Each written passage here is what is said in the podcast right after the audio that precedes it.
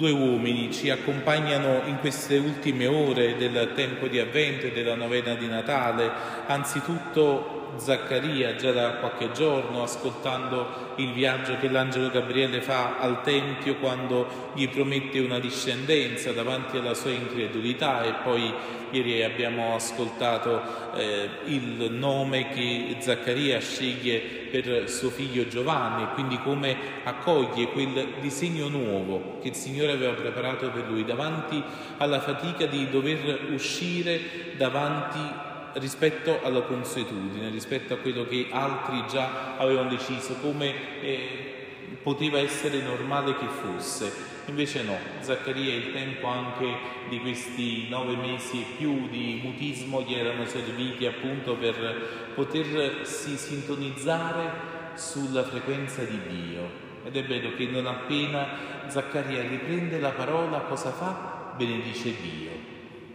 Quante volte no? usiamo la parola per fare altro e questo canto di lode, di ringraziamento, il, appunto quello che poi è passato nella tradizione della Chiesa come il canto del Benedictus, la Chiesa ogni giorno eh, nelle lodi mattutine lo fa elevare davanti a tutti coloro che pregano la liturgia delle ore. Questo canto di lode per cui Zaccaria ci ha messo tanto tempo per poter proferire questo ringraziamento nasce dalle sue labbra inizia a cantare, a lodare non immediatamente quel suo figlio, casomai quella promessa che lui da tanto aveva anche aspettato, sperato e ormai la cui speranza forse si era spenta, tanto da chiedersi ma è impossibile questa cosa che mi nasca oggi un figlio con mia moglie ormai sterile e anziana. Cosa fa Zaccaria quando riprende la parola? Benedice il Signore. Benedice il Signore perché sa che c'è un altro bambino che sta nascendo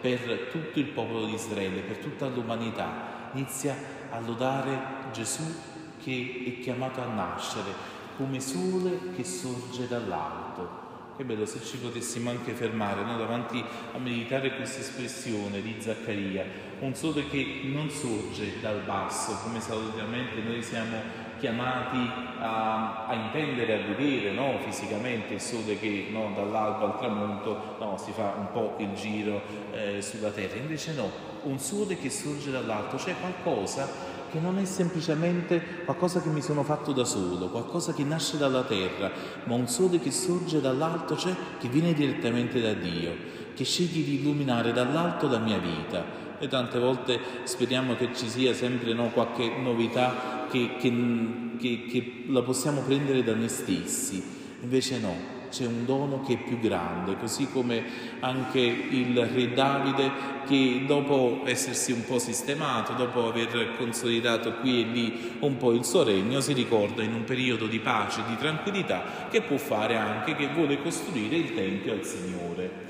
No, dice guarda, un po' sistemato, mi sono fatto anche un po' le mie stanze regali, adesso è importante che sistema anche un po' Dio così. Eh, abbiamo sempre questa grande tentazione di sistemare Dio, di fargli una casa, e non significa una dimora di Dio nel nostro cuore come poi è il Natale, ma costruire un tempio significa in qualche modo organizzare anche il culto, organizzare il tempo e lo spazio di Dio, quasi come se eh, anche Davide lo potesse relegare in uno spazio preciso. E quante volte no, questo viene anche a noi, no? facciamo tante cose della nostra vita, poi ci ricordiamo anche del Signore, dobbiamo fare qualcosa anche per Lui. E Davide, essendo il primo re eh, proprio benedetto da Dio dopo Saul, deve sistemare anche Dio.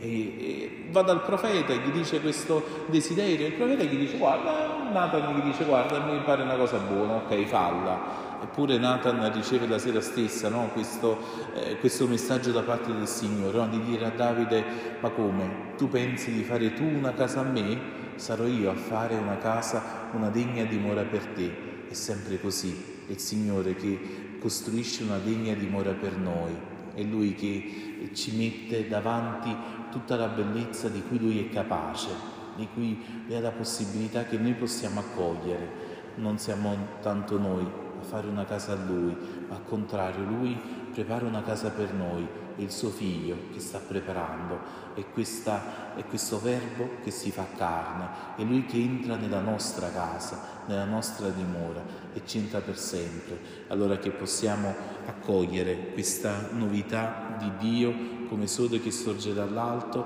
per poter far risplendere la sua luce nelle tenebre della nostra vita, nell'ombra di morte, davanti al pericolo, davanti alla fine, eppure a Davide gli viene preannunciato che ci sarà un successore, un successore che viene dalla sua casa, che viene dalla sua dinastia, che viene dal suo sangue. Questa casa che il Signore vuole fare con noi non la fa qui e lì. Eh, dopo Saulo Davide non c'entrava niente come famiglia, ma il successore di Davide sarà Salomone, sarà suo figlio. Cioè il Signore cosa fa con noi? Ci dà un'eredità, ci dà una discendenza, continua a lavorare con noi nella nostra vita, nelle nostre famiglie, con i nostri figli, con i nostri nipoti. Allora il passaggio della fede, di questo dono di grazia, lo facciamo con le persone che teniamo più vicine. Allora che il Signore ci diriga i nostri passi sulla via della pace e questo è ciò che vogliamo chiedere al Signore. Entrare nella pace significa